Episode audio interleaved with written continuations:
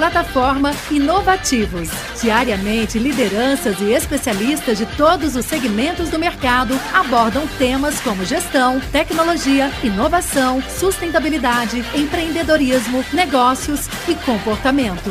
Nossa proposta é compartilhar conhecimento com autoridade para você saber as novidades do mercado onde estiver seja por meio do nosso portal, revista digital, newsletter, vídeos, TV, podcast ou pelas nossas redes sociais. Acesse inovativos.com.br, cadastre-se e faça parte da sua melhor fonte de conhecimento e conexão com a nova economia. Olá, boa tarde a todos. Nós vamos começar o nosso painel agora falando de metodologias ágeis, como isso tem impulsionado o crescimento exponencial nas organizações. Nós estamos aqui com o Vitor Gadelha, da DASA, Fernanda da Veloy e Baião da Diel. E nós vamos ter aqui um papo muito informal, muito gostoso. Convidamos a todos aí para poder nos acompanhar e aí esse tem vindo essa grande questão. Eu acompanhava o palestrante anterior até que comentava dessa visão hoje das metodologias ágeis, do que tem sido a formação hoje de squads, como isso tem alterado o nosso dia a dia. Eu trabalho com metodologias ágeis a partir do ensino. Né? Eu sou professora em várias universidades e também educadora corporativa, trazendo isso para dentro das organizações. E a gente vai ter a oportunidade aqui de trazer na prática como que a gente tem colocado isso, como que isso tem alterado a nossa forma de ver. Né? Ah, numa visão de liderança inovadora, eu acho um tema apaixonante, porque eu vejo a questão principalmente da autonomia e da confiança onde é preciso ter isso hoje para que isso possa se desenvolver e que possamos ter prioritariamente melhores ambientes de trabalho. Né? Então, a Gadelha trabalha aqui com saúde, vai poder nos colocar toda essa questão de como hoje a gente tem visto uma pressão nos ambientes de trabalho, trazendo aquilo que a gente tem chamado de doença ocupacional, e que eu sou de uma opinião que quando a gente está nesse excesso, tudo é prejudicial. E aí se começa a ver essa questão do ágil, que não é o veloz, não é aquele que faz mais rápido, mas principalmente aquele que consegue tirar desperdício e otimizar o tempo. Né? Então, diante disso, eu lanço a pergunta para vocês. Né? Podemos aqui deixar vocês primeiro se apresentarem para que os nossos ouvintes possam ver isso daí e dizer o que, é que vocês acham desse processo e como tem isso acontecido nas nas empresas de vocês. Né? Então, começo contigo, Gadelha, para poder colocar essa tua experiência na DASA, como que isso tem sido, depois passo a Fernanda e daí Baião e a gente daí, vai, daí começa esse bate-papo. Muito, muito bacana, Maria. Primeiramente, agradecer de estar aqui né, presencialmente. É muito bacana poder estar conversando de um assunto tão importante é, para um tema corporativo, como você já colocou também, até a questão da saúde do colaborador. Né? Então, para quem não me conhece, eu sou Vitor Gadelha, eu sou médico neurologista de formação, mas fui para uma carreira de ciências da computação, fazer mestrado em, em inteligência artificial, e acabei caindo na DASA, no mundo corporativo, trabalhando com vários temas super importantes, e um deles inclusive agilidade, que na verdade é, é, é posso colocar é, é um framework, mas na verdade é, é, o nosso mindset do dia a dia, né? Principalmente num, num ambiente como saúde. Então, na DASA, principalmente, ela tem várias squads hoje, tá? Então, está em torno de 70 squads. Começou ali um movimento de transformação digital mais forte em, em 2017 para 2018. Num primeiro momento, muito voltado a software. Então, as squads de desenvolvimento de software, de transformação digital, de de melhorar essa experiência do paciente, nesse caso específico, mas no último ano a gente tem tra é, trazido sobre a liderança do pessoal da saúde, então tem bastante gente da saúde envolvida, o modelo ágil para uma coisa que a gente chama modelos assistenciais. Isso é bem interessante, eu acho que a gente vai poder discutir um pouquinho aqui, porque muda completamente. As pessoas são diferentes, os KPIs, o que, é que a gente precisa medir é totalmente diferente. Né? E, e isso traz um, uma experiência, porque você começa a criar o seu próprio modelo, você vai fazendo pequenas modificações, mas dentro do, do, do manifesto, dentro do que tudo que foi pregado até agora. Você não sai do escopo tradicional, mas você vai criando, ajustando para poder entregar uma coisa que é totalmente diferente, inclusive de software, que é como eu entrego saúde para as pessoas. E um tópico que a gente pode também conversar rapidamente: valor em saúde. Né? E esse valor em saúde é super importante para, inclusive, a gente manter a sustentabilidade do setor de saúde. E para você ver, está em tudo, não tem como mais a gente estar tá distante do ágil como modelo de trabalho. Muito bom. Fernando, e para você, como é que é a experiência do dia a dia dessas metodologias ágeis visando esse exponencial nas organizações? Como é que é na Veloy? Então, a, a a gente tem uma realidade um pouquinho diferente, porque a gente já nasceu ágil. Então, a, a Veloy ela é uma empresa que é uma unidade de negócios da Alelo, e desde a sua fundação e da sua origem, a gente já nasceu ágil na essência, não só em tecnologia. Então, a, até então, as experiências que eu tive era de fazer a transformação, é como você mudar o mindset, como você mudar uma cultura. Lá não. Lá a cultura nasceu assim, a gente tem ágil em todas as áreas da companhia. Então o RH trabalha com a metodologia, o marketing, o financeiro. Então 100% ali é nesse nesse movimento e como a gente estava falando, é uma questão de mindset. Não é uma questão de, de metodologia mais para nós, né? Porque já nasceu nesse, nesse modelo. E, e, e o que a gente está falando aqui, basicamente, é sobre a, a colaboração. Como você descentralizar as decisões, como você aprender a confiar nas pessoas que conhecem sobre aquele tema e não ficar alguém sentado no escritório dando uma ordem, falando como tem que ser. E, sim sobre como engajar essas pessoas, como trazê-las para o jogo para entender qual é a estratégia e aí montar o dia a dia e construir toda essa dinâmica para chegar lá, ser uma atividade de todo mundo. Então lá realmente a gente convida todo mundo a participar, a fazer acontecer e a gente acaba sendo muito mais assertivo, muito mais efetivo, porque as pessoas que tomam as decisões no dia a dia são as pessoas que estão com o conhecimento sobre aquele tema. Então hoje isso faz assim realmente uma diferença muito grande no que a gente constrói. Muito bom. Baião. Nadil, como é que tem acontecido lá? É, na realidade, vou me apresentar primeiro, né? Por e, favor. Primeiramente, agradecer a, ao convite de, e me sinto muito honrado em estar representando a DIL aqui nesse painel com essa turma show de bola aí. E eu estou nesse desafio, eu tenho 24 anos de carreira, sou formado em engenharia de software, sou da, da turma que a gente brinca de escovação de bit de nascimento e desenvolvedor por vocação.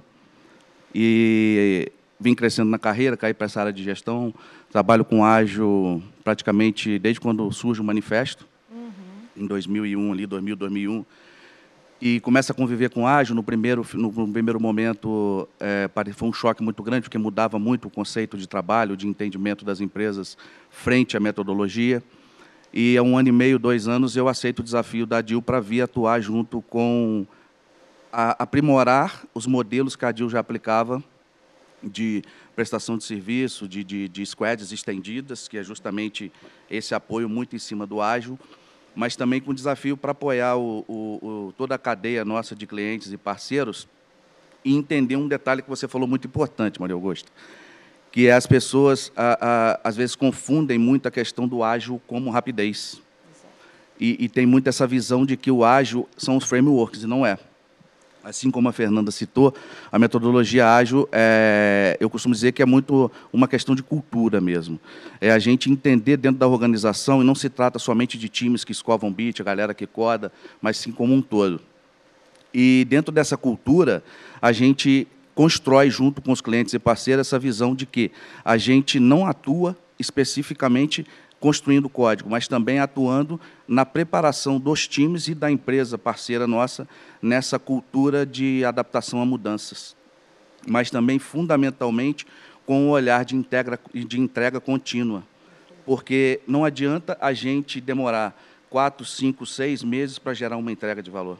Então, a cada 15 dias, que é o resultado das sprints, a gente está entregando valor para os nossos clientes. Então, esse é meu papel na DIL hoje e a gente fez, faz isso com bastante sucesso. O mercado nos reconhece justamente nessa, como referência nessa metodologia hoje. E nessa visão, como que a gente hoje traz as pessoas para dentro desse time com esse pensamento, principalmente do protagonista, do accountable, onde ele, nós temos que ser agentes de si próprios, né, trazendo essa visão de que não, o líder ele está muito mais hoje para ser um orquestrador de um processo e principalmente dessa visão do crescimento exponencial que vem pela tecnologia. E eu me questiono e sempre fico pensando, né, como que hoje a, a figura humana, as pessoas são consideradas nesses contextos que vocês, cada um na sua realidade aqui, têm trazido, mostrando que, como você falava, Baião, a tecnologia muda rápido e está se alterando absurdamente agora quando a gente pensa ainda numa visão de, de inteligência artificial até da quântica que está chegando aí. Né? Mas como que eu hoje trago as pessoas para esse processo porque são, somos nós que levamos a coisa. Né? Isso acontece e geralmente fica relegado a um segundo plano, e a gente hoje tem trazido uma mudança muito grande também, até para a área de pessoas, puxando para que seja um pouco que assuma o seu papel de protagonista, né? Nós somos os protagonistas, né? Como como que tem sido isso hoje essa essa esse processo de motivação de, de, da formação desse grupo de pessoas em torno de um propósito. Sem querer falar muito, mas já puxando um pouquinho a sardinha aqui, é, é importante que você falou, porque o ágil é como o ágil na minha visão é uma cultura. E cultura são pessoas. A gente tem que construir a partir do indivíduo. E o ágil, uma das premissas é justamente isso: é a capacidade dos times e dos indivíduos se autogerenciarem. Porque gente, o que a gente vê muito no mercado, até quando a gente chega para fazer os trabalhos, é que tem gestores que estão fazendo, estão atuando, dizendo como ágil, mas na realidade estão preocupados e interessados em fazer microgestão porque a gente fica preso no modelo de controlar o ser humano, de fazer. O que você entregou hoje? Quantas horinhas você entregou? Cadê o commit? Cadê isso? Cadê aquilo? E isso é um antipater para o ágil. Né? Que é. passa a ser micro, é, microgerenciamento micro, mesmo, né? Microgerenciamento. E aí a gente brinca que as, quando as pessoas comentam, a gente vai, pô, deixa eu dar uma olhadinha como é que. Não, eu sou ágil. Putz, eu sou uma empresa que a gente atua e, e é muito ágil. E aí a gente começa a participar das cerimônias, entender, a gente brinca que eles são cascagens, né? Porque eles têm uma visão de cascata, que é aquele desenvolvimento justamente disso. Sim pega o escopo fechado, me entrega com quanto tempo, e você fica chibatando a turma, é, batendo, fazendo controle de hora, de minuto, de segundo, etc. Está controlando com o commit. Isso é totalmente uma prática anti-ágil. Então, por isso que eu disse é, é, no início da minha fala que é muito uma visão é, de cultura. E cultura não tem jeito, ela é construída de indivíduo para indivíduo, é um trabalhinho de formiguinha, é um dia de cada vez, é um que é cultura o outro, que é cultura um, e assim vai, e aí se forma toda essa cultura na empresa, passo a passo. É, eu acho que assim a chave do sucesso do ágil ele ele está muito na comunicação, porque é, quando você engaja as pessoas, quando elas entendem por quê, quando elas estão junto naquele propósito, eles passam a ser mais autogerenciados. Então, normalmente, o que eu vejo é quando a gente fala dos times, dos POs, de todo mundo que está no squad, é, é mais fácil de você engajar. Eles normalmente entendem propósito e vão. Eu, eu particularmente acredito que o grande desafio está na camada gerencial. Porque o, o, o ágil é uma desconstrução de um modelo. Você não evolui algo que você faz. E não é natural. A confiança no outro não é uma coisa natural. Então, você realmente tem que desconstruir, você tem que aprender a, a delegar, você tem que aprender a, a, a cobrar resultado e não horário e não dia. Então muda a forma de cobrança. Então hoje em dia no mercado eu vejo ainda uma dificuldade muito grande do middle management conseguir realmente fazer essa transformação. Porque ainda fica na, no comando e controle, então ainda tem uma bandeira de que eu sou ágil, eu tenho um time ágil, mas na verdade está ali controlando o, o, o, a cada minuto. Eu falo que hoje ser líder é muito mais sobre você fazer perguntas do que você dar respostas. E a gente ainda vê no dia a dia as pessoas tentando dar respostas para o time. Então, é sobre falar para onde a gente vai, não como a gente vai. Então, acho que isso que é ainda a, a peça que falta ali. E, e eu acho que isso acaba sendo bastante complexo essa virada, porque também tem pessoas no time que acabam usando o ágil ao favor de, de não fazer, de não entregar. Então, acaba tendo os dois mundos ali. E aí isso gera uma insegurança muito grande na gestão. Então, será que ele está fazendo? Será que ele está indo? Então, as preocupações passam a ser no microgerenciamento e não ali onde a gente vai chegar. O que, que eu estou fazendo para esse time é, comprar a ideia, fazer sentido para eles? Porque na hora que fizer sentido para o time, eles vão atrás, eles vão fazer, eles vão muito além. Então, acho que é sobre realmente engajar e mostrar realmente realmente é para onde a gente quer ir. E, e, isso, né, Fernando, que você falou é muito importante. O ágil dentro das organizações, se ele não parte é, engajado com a estratégia, só o tático não vira. Uhum. Isso que você falou é muito importante. É o caso de sucesso, por exemplo, da Veloy. Por isso que a gente consegue, com as squads, gerar entrega de, de resultado e valor muito em função disso. porque toda a, a alta estratégia na figura de, da, da Fernanda faz isso, vamos dizer, top-down, não é bem a palavra, mas é. Vem da estratégia para o tático e dali a gente consegue chegar nas operações e gerar o valor. Muito bom. E vocês? É Eu acho que a metodologia, né, a Ágil, ela traz outros elementos super importantes, como é, é o elemento estratégico. Então, dificilmente, se você só chegar né, além do, do passo cultural, mas pensando como framework mesmo, você chegar com isso e não mudar a cultura da empresa, principalmente no nível de hierarquia, middle management, como é que a gente transforma isso mais no modelo holocrático, mais horizontal? E um dos elementos que ele puxa, por exemplo, é a mudança do planejamento estratégico para um modelo, por exemplo, de OKR. Por quê? Porque você define um objetivo, os líderes vão definir os key results, os KRs, e o action plan, o plano de ação, quem vai definir é o time, baseado no que você tem que entregar. Pessoal, é isso que a gente precisa, eu confio em vocês, vão lá. E dentro já, quando você treina um planejamento estratégico, você faz esse braço para o modelo ágil, o que eu enxergo muito é que dentro daquela squad especificamente, se for duas squads no modelo Scrum, Scrum, por exemplo, dentro do Scrum, você tem uma proposta de valor muito clara né, para deixar essas pessoas engajadas todo, todo esse período de desenvolvimento. Na saúde é muito difícil você mudar, às vezes, a ponta, um, um indicador, porque mudar a saúde é difícil. Tá? E, e, às vezes, por exemplo, para você engajar essas pessoas, o que é que você tem que estar tá fazendo toda hora? Contando de saúde.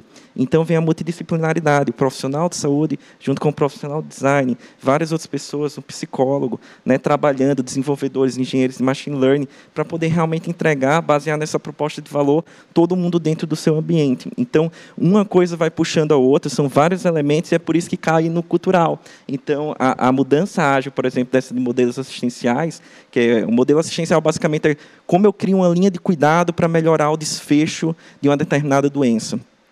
E valor em saúde é uma formulazinha que a gente fala. Um, no numerador tem desfecho. O que é desfecho? Como é que eu melhoro essas pessoas que fazem esse procedimento para que eu seja mais assertivo, para que eu entregue mais valor em saúde? Então, é desfecho versus a experiência então, a experiência conta muito o processo de design, design centrado no paciente, dividido pelo custo. Então, como é que eu maximizo essa proposta de valor, mantendo todos esses players engajados? É, um, é sinistro, assim, é, é muito bacana. Sinistro é bom, né? Isso, seu... esse, esse, sinistro é bom quando fala. Diga aí, Baião. E no seu caso, você ainda tem um, um, um, outro, um outro centro também, né? Além dos colaboradores em volta, você tem o paciente, né? É. Então, é um desafio muito... E a gente traz essa visão hoje do eu, uma das áreas que eu atuo muito é com design thinking, né, com muita jornada de não só do paciente, mas do cliente e de todos os outros, trazendo como que eu coloco a pessoa no centro do processo, né? E esse é, é o questionamento que eu quero trazer para vocês quando a gente fala e tem se falado muito hoje. Nós estamos aqui num evento modelo híbrido, né? É, semi presencial, um, depois de ser transmitido e aí eu começo a, a, ponderar essa nova forma que nós vivenciamos nos últimos 20 meses, que eu sempre digo que 17 de março de 2020 vai ser o nosso 11 de setembro, que vai ficar marcado para muito tempo. A época que a gente achava, vamos todos para casa e não sabemos o que vai acontecer, e mais começamos a ver a possibilidade do trabalho à distância. Né? Então, realmente, eu não preciso estar junto o tempo todo passo a ter uma, a, uma entrega de valor e não necessariamente a presença pelo horário. Né? E eu gosto muito de uma frase que eu escutei num filme que falava do tempo e que ele dizia: vendemos uh, tempo da nossa vida em troca de uma remuneração, em troca de uma entrega. Né? E o que se vê muito dentro de uma, das organizações e que se quer voltar até então é aquela coisa de estar todo mundo num presencial e eu tenho escutado dos líderes dizendo: quando eu estou no presencial, eu consigo monitorar pelo olhar. Então, quer dizer, novamente, Baião, a questão do microgerenciamento. Eu estou aqui, eu estou vendo que tá, todo mundo está trabalhando, mas não se sabe o que é está tá trabalhando. Não interessa o que eu estou fazendo em minutos, mas sim cumprir esse, essa minha sprint, poder fazer a entrega e realmente ser ágil. Como que vocês têm visto essa, essa volta ou não volta? A gente sabe que a área do pessoal de, principalmente né, do, do ágil, do desenvolvimento, quer continuar em casa, dizendo que não precisa. Como é que está esse processo dessa, dessa visão entre a como que eu posso ser exponencial tendo que ainda me deslocar a grandes distâncias, enfim. Como é que vocês têm vivido isso aí? É, lá na Veloy, a gente já tem feito bastante discussão nesse sentido, né? E, inclusive, a gente até entregou o nosso andar, está fazendo uma reforma para a gente transformar o nosso espaço num espaço de, de, de convivência. Então, a gente não vai ter mais aquelas baias de trabalho, onde fica todo mundo sentado, monitorado, e sim a ideia é que a gente tenha o nosso ambiente, o nosso espaço de trabalho, para a gente criar coisas, para ser, ser disruptivo, para a gente ter um espaço para montar workshop, para pensar diferente. Então, é um espaço para encontrar as pessoas, para criar um vínculo, para criar uma convivência, e não para trabalhar porque lá a gente já aprendeu que o trabalho em casa ele funciona. Tanto que tem dois anos que a gente está lá, a gente está crescendo exponencialmente dentro da companhia e, e, e, ficou claro que não, a gente não precisa estar tá lá fisicamente. Então, a ideia realmente da, dessa nova versão, quando a gente for discutir sobre voltar, a gente ainda não voltou, estamos 100% remoto ainda, mas a ideia de quando discutir sobre voltar ser realmente mais um tema de convivência, de, de fazer laços e realmente construir coisas ali pessoais, mas trabalhar em si, a gente não vê mais o escritório como espaço de trabalho propriamente dito. E, Maria, para nós, Nadil, é, isso me lembra, quando, quando você fala de home office, um, um, um tema muito bacana até da minha história com a Dil, porque quando a gente começou as conversas para que eu viesse atuar, é, eu me lembro que eu nem, nem perguntei no processo de, de, de, recrutamento, e a menina falou assim: a gente tem uma cultura de home office. Eu falei, porra, que loucura. Isso em finalzinho de 2019. Falei, que loucura. E aí, quando eu, eu vim justamente, antes do processo do, do, do, do Covid, etc. e tal, é, a Dil já tinha essa cultura de, de, de remoto, de, de, de, equipes espalhadas, tanto que o primeiro time que eu participei na DIL tinha o nosso ex, era de Portugal. Olha que bacana. Era de Portugal, então a gente já tinha essa cultura de troca. E para nós também foi uma oportunidade quando as empresas começaram a entender o home office, para a gente a gente já era legado, digamos assim, a gente já atuava e já usava isso. Por quê? Porque a gente já sabia fazer a governança do ágil. Porque o ágil, para você tirar essa insegurança que a Fernanda citou, é, que você também mencionou, de que as pessoas, ah, não, eu tenho que governar ali olhando, eu tenho que eu só eu entendo o cara se ele está morcegando, ou se ele está codando, ou se não está ali olhando, ou então eu fico em cima do cara que está fazendo o design thinking ali, eu fico em cima para ver se ele realmente está com o Figma aberto. Então, é, e isso também é um pouco é, da insegurança dos gestores e aonde a DIL atua, também apoiando essa virada de mindset de que você consegue trabalhar com essas squads ágeis, desde que você implemente todos os modelos de governança para que você consiga é, liderar é, de forma sem ser por autogerenciamento. Então, o home office ele acaba que traz um pouco da conversa. Quando se fala de ágil nos tempos de hoje, o, auto, o, o autogerenciamento ele vai sempre ir e voltar nas conversas porque ele é, é capital, ainda mais nesse processo das empresas. Mas respondendo a sua pergunta, a gente percebe que, que muitas empresas estão, estão indecisas. Tem, tem setores voltando, né, Fernando? Tem outros setores que não voltam, mas um ponto, puxando de novo para a gente que escova a bit, especialmente os grandes bancos e a turma que a gente tem conversado bastante, eles já falam que a equipe tech não volta. Tem voltado os comerciais, a galera, é. mas então os covadores de bits aí estão com moral. Eles estão. Não, eles, estão eles... definindo. Eu conheço Exato. várias empresas que falou que a área de desenvolvimento fica essa. Por quê? Porque hoje pode estar em qualquer lugar do mundo, e se hoje é uma carência muito grande que nós temos no Brasil desses profissionais, né? então realmente está com tudo aí.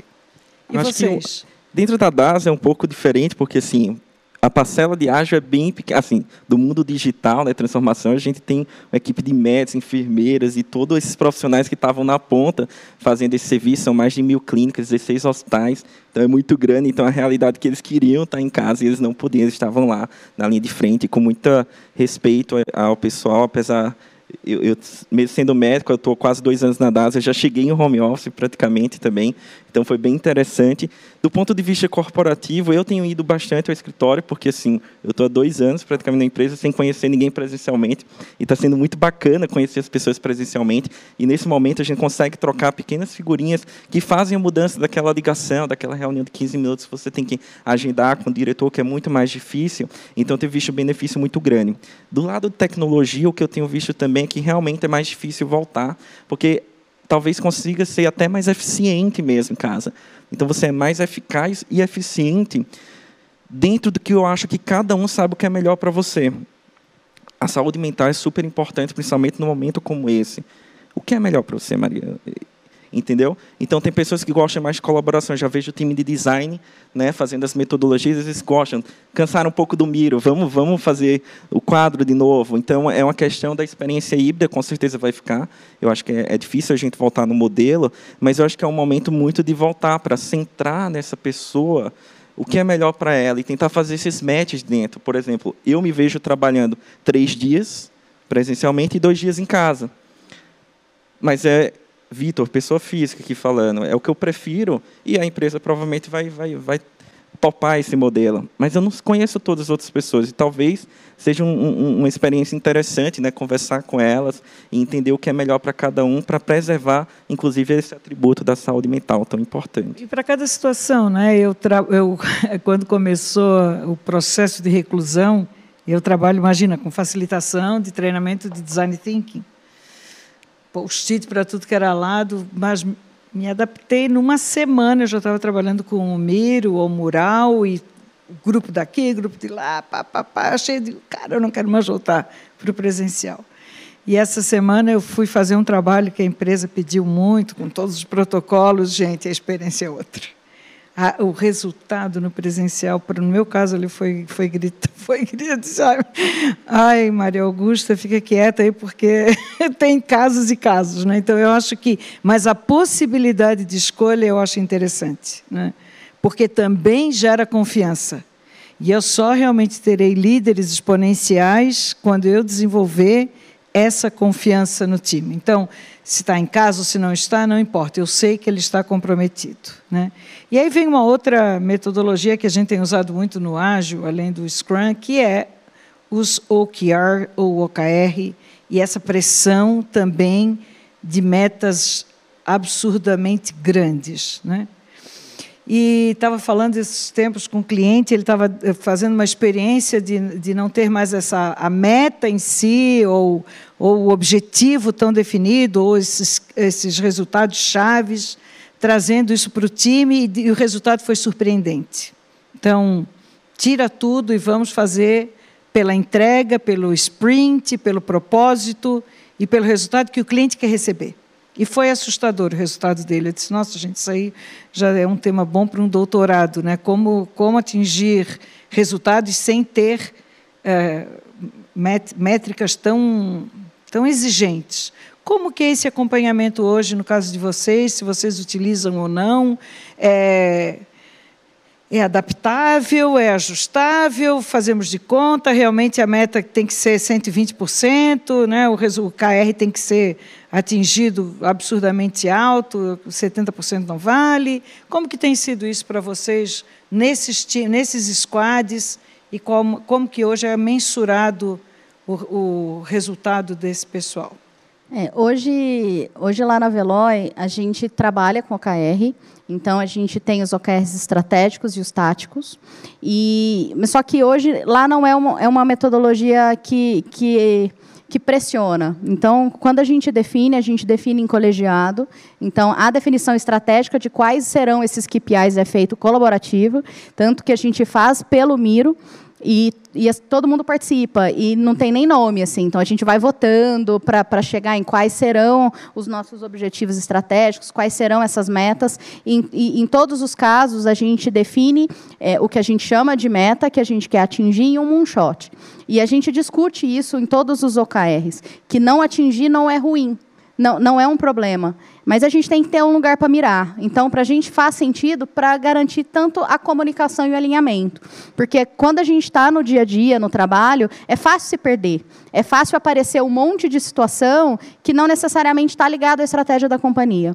Então, a gente acredita que, que o OKR ele faz sentido para dar um norte único para todo mundo. Porque não adianta todo mundo estar tá fazendo o seu melhor, mas cada um para um lado. A engrenagem não, não fecha. Então, o OKR hoje ele serve para a gente ter um alinhamento único, para garantir a comunicação de todo mundo, mas não é um tema de pressão. Então, é, é, bem, é bem fluido. A gente tem essas metas, tem os moonshots, a gente tem quinzenalmente as reuniões de check-in, tanto o tático quanto o estratégico. E, e, dentro da dinâmica, a gente, a cada 15 dias, a gente vota qual é o índice de confiança de cada um desses OKRs. E aí, essa votação, ela, todo mundo fala, meu índice de confiança é 1, 2 ou 3. E no final, os que a gente está com o índice 1, significa que a gente está com a meta incorreta e aí a gente senta e revê a meta. Então, isso não vira uma pressão de alguma coisa que você, você desiste. Então, e essa avaliação do índice de confiança, ele também é colaborativo. Todo mundo tem o mesmo peso. Então, todo mundo vota e a gente chega à conclusão que aquilo faz sentido ou não. Então, quando ela está um, a gente senta e revê que está muito agressivo. Quando ela está três, está fácil. A gente escute. Isso não deveria a gente puxar um pouquinho mais? Então, isso também é colaborativo e não usado para fazer uma pressão no time. E sim, é todo mundo junto para conseguir realmente atingir aquele objetivo. E aí, eu acho que aqui está trazendo um elemento, porque eu acho que acaba sendo bem semelhante, que é super importante, mais uma vez, remete à cultura, que é a cultura do erro. Das pessoas poderem falar ou ter a possibilidade de reportar isso de uma forma anônima, de uma forma que seja segura. Né? E, e até em termos de maturidade, por exemplo, um squad que está começando agora, dentro de uma linha de um produto, seja digital ou não, que ninguém nunca fez isso antes, por exemplo, dentro da empresa, tem que ter, haver uma flexibilidade para essas pessoas errarem, porque não tem como acertar. Como é que eu vou jogar uma métrica aqui dentro da squad que está alinhada e é um direcionador, acho que isso é sensacional, mas que nem a gente sabe definir essas métricas direito, porque ninguém tem um parâmetro, em aquela questão do parâmetro anterior, para a gente saber para onde a gente vai. E aí fica tranquilo, porque você tem essa flexibilidade, mas se você não tem a cultura, e as pessoas têm medo de falar sobre esse assunto, têm medo de falar para o gestor, né? e o gestor também impõe isso de uma forma, porque assim, o OKR é para ter essa flexibilidade na ponta, mas às vezes a gente não vê essa flexibilidade, ou seja, a gente está aplicando errada, às vezes, essa metodologia, e é uma questão de todas essas pessoas entenderem a importância de realmente aplicar ela da forma correta para dar liberdade na ponta, flexibilidade, autonomia com a cultura do erro, onde o erro ele não pode ser penalizado. Isso é bem importante. Isso eu vejo muito forte dentro da DAS. É muito bacana isso. As pessoas sentem segurança realmente de falar com, com o gestor, e às vezes pode ser a nível de PO, de PM, independente da situação, de onde é que está é, é, esse projeto dentro da companhia porque senão realmente fica difícil é, você conseguir evoluir nesse modelo e acaba matando projetos que poderiam ser tão relevantes em poucos meses, mas você não teve a, a, essa cultura, você não esperou, você não foi flexível e acabou tendo resultado negativo que poderia ser positivo. No nosso caso da DIL, a gente tem um entendimento de OKR dividido em duas frentes, né? Porque a gente tem o lado nosso como empresa, que a gente a gente até brinca bastante sobre, sobre essa questão, de que a gente diz que os nossos OKRs, eles, eles são como as nossas metodologias que a gente implementa nos times, que é a melhoria contínua. Então, como, é, como a Veloy e, e como o, o Vitor disse da DAS, a gente também tem essa construção colegiada. Então, todos os OKRs que são postos né, no, no Miro é, são todos discutidos de forma coletiva por áreas. Mas um ponto também é, que eu costumo dizer que é bacana, que a gente discursa muito, e isso casa com a estratégia da gestão. A DIL tem, tem por política gestão aberta, é, os fundadores, CEO, todos os CEOs fazem é, periodicamente reportes, então eles, ao mesmo tempo que enganjam a partir, é, chamam as pessoas para discutir os OKRs, eles também demonstram a evolução. A gente faz isso de 45 em 45 dias, então o OKR nosso é vivo. E a gente também é, tem, é, a gente tem um software desenvolvido internamente que apoia os nossos clientes para justamente, porque a gente também tem o nosso OKR como empresa, mas a gente, via executivas, por exemplo, com a Veloy, a gente tem que fornecer informações das nossas squads, que não deixam de ser KPIs, que mesmo que, por exemplo, a Veloy não use no, na, na, ponta estratégica, ela consegue aglutinar e levar isso para o tático. Imagine, por exemplo, que a Veloy, ela, imagina, a Veloy tem é, uma quantidade gigante de squads, vamos imaginar. Como é que você vai controlar a KPI dela se todos os boards são isolados? É, é, é, uma, é uma missão muito complicada. Você tem, por exemplo, 40, 50 squads rodando, como é que você vai gerar esses KPIs de forma rápida? O OKR tem essa pega. Você tem que ter agilidade não só para manter ele vivo, porque se você demorar, se você tem uma avaliação de 15 em 15 dias, você demorar 10 dias para apurar ele, você matou a sua velocidade do OKR. Então, a gente internamente construiu um produto que também gera essa facilidade, chama Dash Exp, que a gente centraliza todos esses KPIs. Então, todas as squads a gente tem como conectar, trazer para esse produto, que é um SaaS, e a partir dali gerar esses KPIs para ter essa dinâmica de, de, de tração, que a gente diz, que a gente dá subsídio para o tático, tanto nosso, como eu citei, de cultura, como dos nossos clientes com, com essa ferramenta. É, porque o que a gente coloca aqui, estamos chegando ao nosso final, né? porque são pessoas, mas também é tecnologia aprumada para poder funcionar. Né? Porque uma metodologia ágil, sem ter uma, um, uma, um suporte hoje de uma plataforma que nos dê garantia de que isso vai funcionar, que seja o repositório e também o compartilhamento do conhecimento, isso daí também é, se dissolve. Né? Então, chegamos aqui ao final do nosso painel. Uma alegria conversar com vocês. Passo aí para vocês, então, fazerem o, as palavras finais aqui para que a gente possa encerrar e, e trazer essa informação aqui para a gente. É, eu acho que um ponto muito importante para deixar aqui é essa questão da também uh, educação continuada, né? Então as metodologias elas evoluem, as experiências evoluem na saúde. A gente tem muita coisa para aprender dentro da agilidade, com até novas formas de fazer. E a educação, por exemplo, na DASA tem um COIAGIO, que é um setor específico que as pessoas podem acessar, que ela vai dar essa, essa educação continuada para que a gente mantenha esse processo de aculturamento, mas que seja em todos os níveis, para que a gente realmente, no, no nosso caso especificamente, toda proposta de valor e todos os produtos tem que ter um direcional comum, como eu falei. Ou é melhorar desfecho, como é que eu salvo a vida de um paciente, ou melhora uma doença que não tem cura, mas eu dou uma qualidade de vida melhor. Experiência, experiência na saúde é muito ruim, porque o setor é todo desfragmentado. Então, um dos maiores projetos de estratégia é navegação do paciente dentro da DAS. Como é que eu garanto uma, uma experiência super fluida para que essas pessoas andem e do diagnóstico ao tratamento, por exemplo, de um câncer, seja tão rápido, que é o principal fator, esse, esse gap para o sucesso do tratamento, seja tão rápido experiência e, claro, dentro de um custo que é super é, grande dentro da saúde, como é que a gente reduz para entregar valor. Então, é super importante essa equação dentro de todas essas métricas. É a equação master, aquele é, North Metric Star, né, que a gente tem que sentar olhando. Como é que eu salvo pessoas? Muito bonito. Fernanda. É, legal. É, o, o, nosso propósito ele está muito focado na mobilidade. Como é que a gente faz o deslocamento de um ponto ao outro de forma efetiva, rápida, simples, segura e descomplicada? Porque se você começar a pensar, se você quando você quer ir daqui ali, você pode ir de várias maneiras. E não precisa ser fixo de um jeito. Você não precisa ser só no carro, no metrô, você pode ir de patinete, você pode ir de, ir de, de bike. E quando você precisa repensar e reconstruir uma indústria nesse, nessa linha, se você não democratiza toda a parte de informação, de processo decisório, de ideias, a gente não consegue chegar lá.